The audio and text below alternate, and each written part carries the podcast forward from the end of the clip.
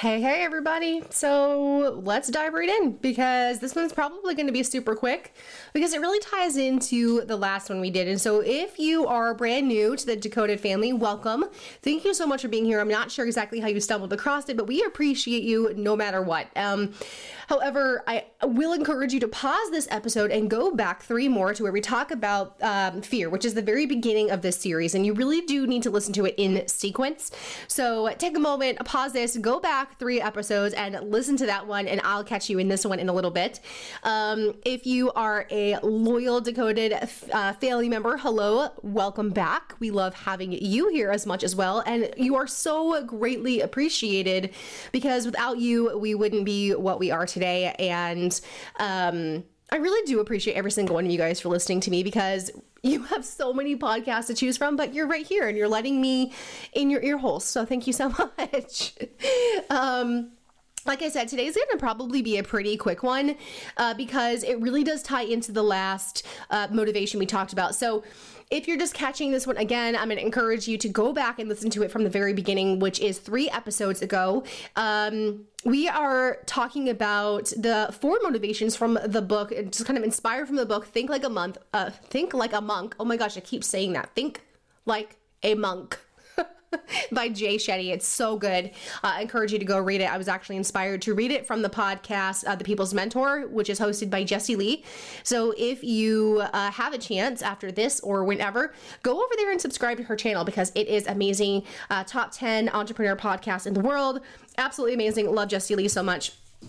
Uh, so we are going to be talking about the fourth and final motivation, uh, according to uh, just kind of the overall monk practice uh, that Jay Shetty discovered when he went over there and, and kind of lived like a monk for a little bit. Um, we talked about fear, we talked about desire, we talked about duty. Uh, we also kind of talked about how they link to the uh, the triune brain, which is just kind of the almost this like layered understanding of the human brain, where it, it is primal and then um, you know, we call that, you know, the hind brain and then the midbrain, which is our quote unquote mammal brain, very deeply rooted in emotions. And then finally, our human brain, uh, which is really our frontal lobe, the prefrontal cortex, which is really just dedicated to, you know, uh, reasoning and judgment and all of that kind of higher thinking. And so, now you're probably thinking, okay, well, if it, it, ties into those three, why are there four? Well, because four really ties into the the third one, which is duty. Um, sometimes we aren't necessarily motivated by duty because you know when we talked about how things that uh, when desire and duty align, that is exactly what this fourth one is. When duty and desire align, it becomes your motivation from love. And that is exactly where duty and desire align because there are things that I have to do for my family that I also enjoy doing for my family because I love them. Not because there are things I do for other people that I may not necessarily like, but it is out of a sense of doing what is right, right? Uh, I have no desire to do it, but I have a, a good sense of duty. However, uh, love is where duty and desire align.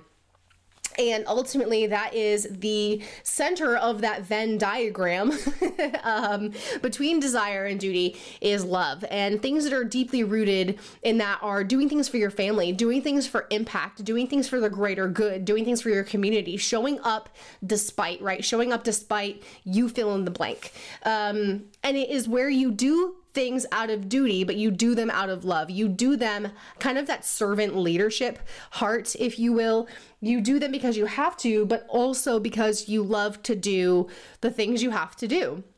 So when I show up as a leader, sometimes it's fun, sometimes it's not, but I do it because I love my team. I do it because I love my fellow leaders. I do it because I love the stories that the product I represent gives to my customers. I love a lot of those things. And so that's what drives me to do the things that I don't necessarily like to do or that I don't feel aligned with or the things that I feel dutiful in accomplishing, the things that don't always feel comfortable and awesome to do, the things that don't always give you recognition and shout outs, the things that are behind the scenes, in the shadows, in the dark that nobody sees I do it because I love it, and you do things because you love it too. And so that is kind of the pinnacle of the four motivations. So if you can find things that you do out of love, you know that you show up regardless. It helps you do the most. It helps you do things even though you don't want to do them, but you really value the thing that's on the other side. You value, um, the impact, the sense of community, the sense of accomplishment, the family, whatever, you value that more than you value allowing fear to overcome or personal desire to overcome the thing that is, again, it's kind of like what matters most over what matters right now. And it really is that thing that helps align that vision.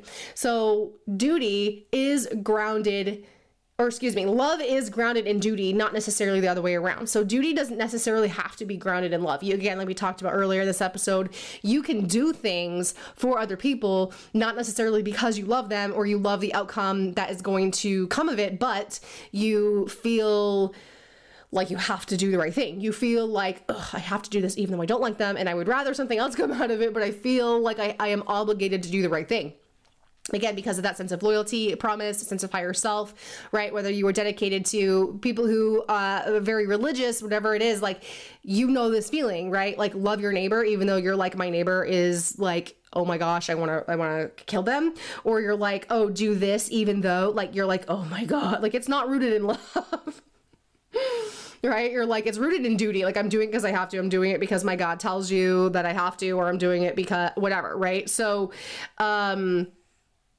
Sorry, I have to like shoo my cat. My cat is like really being needy right now. Um, and so then there are times where you do it because it is rooted in love. And though, like, if you're a parent, you know, you know that there are lots of things that you have to do uh, that you don't necessarily enjoy, but you enjoy doing them because of your kids. If you're a spouse or if you are a partner, there are lots of things that you don't enjoy doing, but you enjoy the way it makes your partner feel right? My husband may not inherently like going shopping. Well, he does, but my husband may, your husband may not, or, wife may not inherently like going shopping, but they do it because they love you. And that's why they're doing it, right?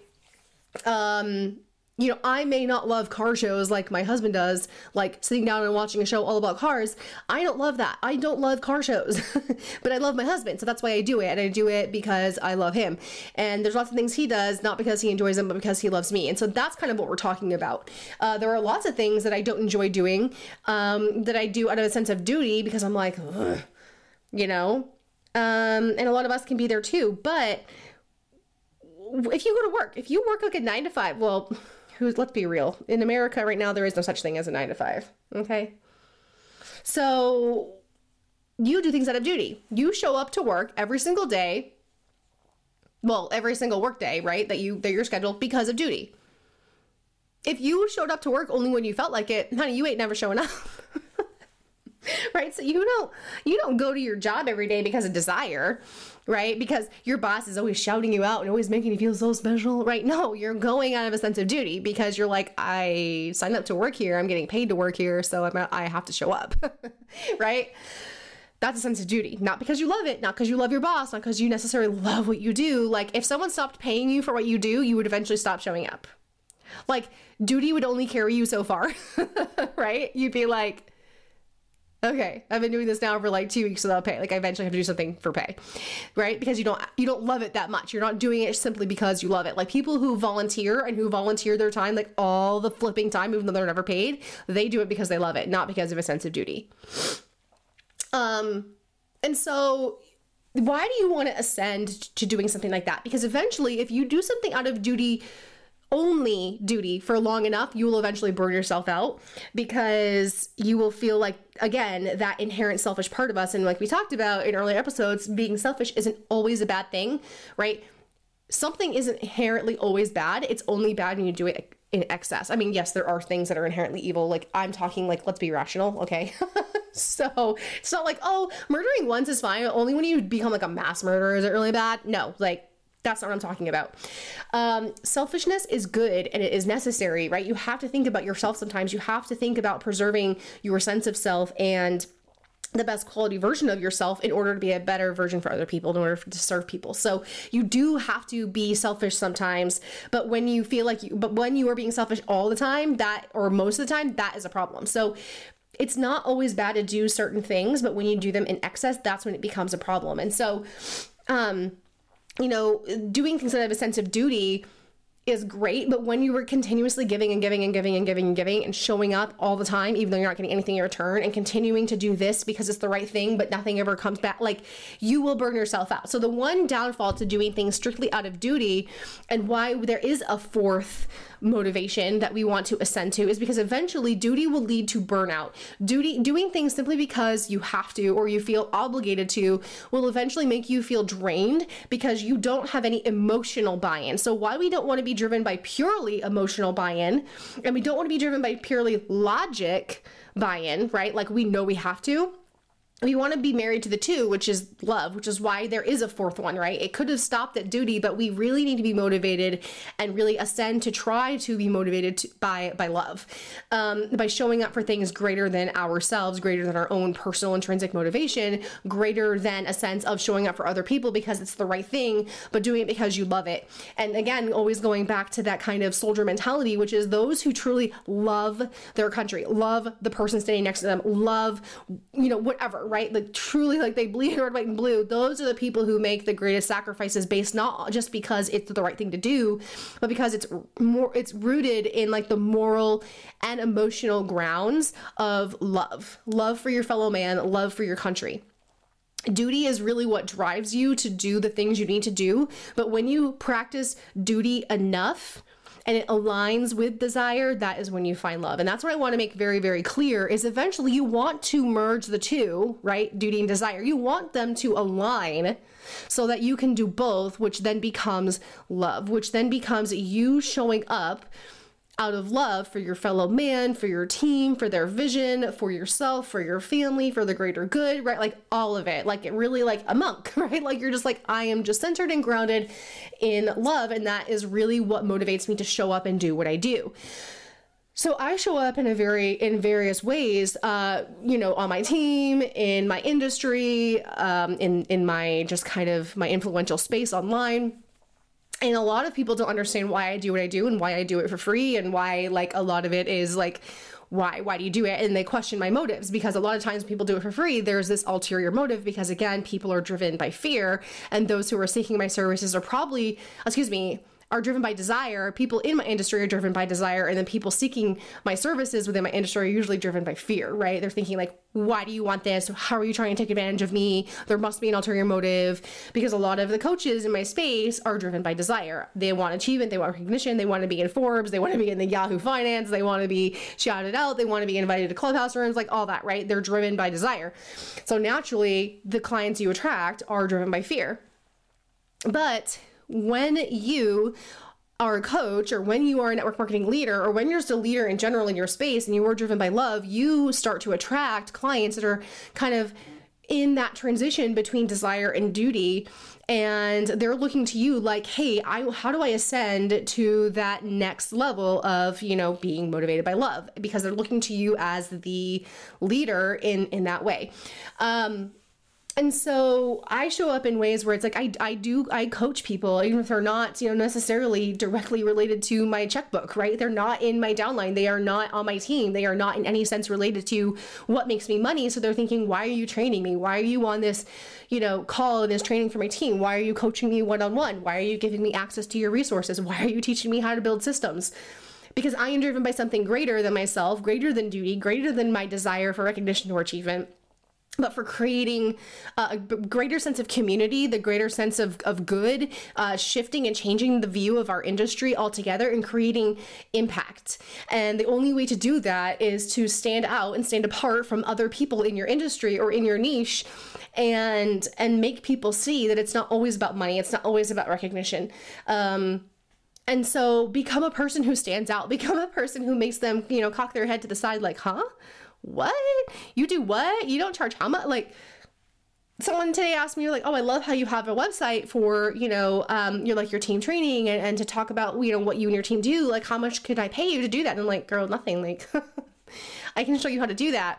I have system after system after system after system in my team that really helps to create masterful duplication and and leads to our ultimate success. And I just am giving that away for free to all these people within my industry because I'm like, why wouldn't I? Um, everyone deserves to be successful. We can all win together. And so that is what I think is how you know that you are starting to ascend from duty to love is when you do things that don't directly benefit you, but you do them because they benefit other people and it fulfills you and your sense of self and it makes you feel good, right?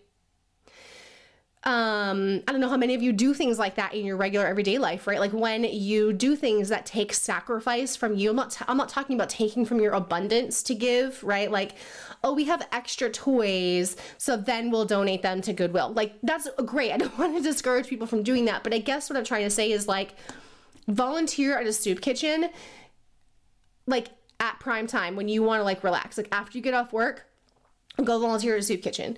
That is doing something out of love because it's inconvenient and you'd rather be doing something else, but you do it because you love your community and you want to create more impact, right? That's kind of what I'm talking about. Um, it is always our goal, I think, especially as leaders, to ascend to this because when you lead out of love, you lead differently and you lead better. There, I said it. You lead better when you lead with love. And I'm not just talking about, you need to have all of these other senses, right? You need to have the duty, you need to have duty and desire combined, which again creates love. You need to be showing up, you need to be doing all these things. And and again, if you know me, you know leadership is a hot topic for me. It's the thing that I am like really honed in on. So we will talk a lot about what creates leaders. Uh, this isn't just the one thing. So I don't want you to take this as like, you know, the rule, uh, you know, everything. But because there is such a thing as loving your team to death to the point where they just aren't motivated to do anything, right? So, love isn't the only answer. However, how you show up as a leader should be driven by love, not necessarily only duty, not necessarily only desire, and certainly not fear. Um, and I think we've done a really good job at talking about that and really honing in on why you don't want to be a leader driven by fear, why you're not an effective leader at building a good community when you are driven only by desire, why um, you know you definitely want to have a great sense of duty, but if you lean into that entirely without ascending into love, you will lead yourself to burnout, which will make you just want to quit and be like, this is all for naught. I'm done with it, right? Like again, you don't align with it because you're like, I don't align with hard work and doing this and forcing people, right? So you will eventually burn out. So it is always our duty and our job, I think, to as leaders always be on this mission to get to that point where we are leading out of love. And you can tell you're there because you're doing all the crap that you don't want to do um, and you're doing it for the greater good and you're doing it because you love people. You're not doing it with a salty attitude. You're not doing it like ugh, ugh, right? You're not like huffing and puffing the whole time. You're doing it because you truly love it. You truly love your people. You love your community. You love creating impact and that is you get joy from it somewhere. If it's not giving you joy somewhere stop doing it. Um, anyway i hope this series really helped you guys. Uh, i obviously could have strung it into one episode but i really don't feel like we could have like dove into it as much as we did. Um, and really broken it down so you got it and could really like think on it and and and really like kind of just like lament on it and really give yourself a clearer direction. So I hope you guys found this useful. Again, go get that book, Think Like a Monk by Jay Shetty. It really truly is absolutely awesome. Um, and we will continue to lean into this and really dive more into some leadership. I've really been digging some John C. Maxwell lately, which if you know me, you know I'm obsessed with John C. Maxwell. That's like my life goal to become the female Actually, no. I don't want to just become the female John C. Maxwell. I want to just be the next John C. Maxwell, whether it's female or not. Doesn't matter. Like, because, you know, we got goals up in here that aren't dictated by gender roles. So, um, I absolutely love you guys and thank you so much for listening. Uh, if you're here, I can't even count what episode this is, but I do plan on churning out more and more and more of these. And also, in fact, I, I do so many trainings throughout the week that I've actually considered taking some of those trainings that I do with my team and I do uh, with a lot of my leaders and putting them on here. I don't know, like, let me know if you guys would actually like that. So uh, take a screenshot of this, put it in your stories, and let me know. Tag me at the thecourtneyrogers.co. Um, if you need that, you can copy it in the show notes below. Um, but if if you want me to start giving you like a bird's eye view of what I train my team on uh, several times a week, we do mindset, we do leadership, we do all kinds of things. If you want like a sneak peek at those, and if you want to kind of be a part of them, um, let me know if you want me to start posting them uh, in here as podcast episodes. I would love to to get your feedback on that. So, thank you guys so much for listening. I'll catch you in the next episode.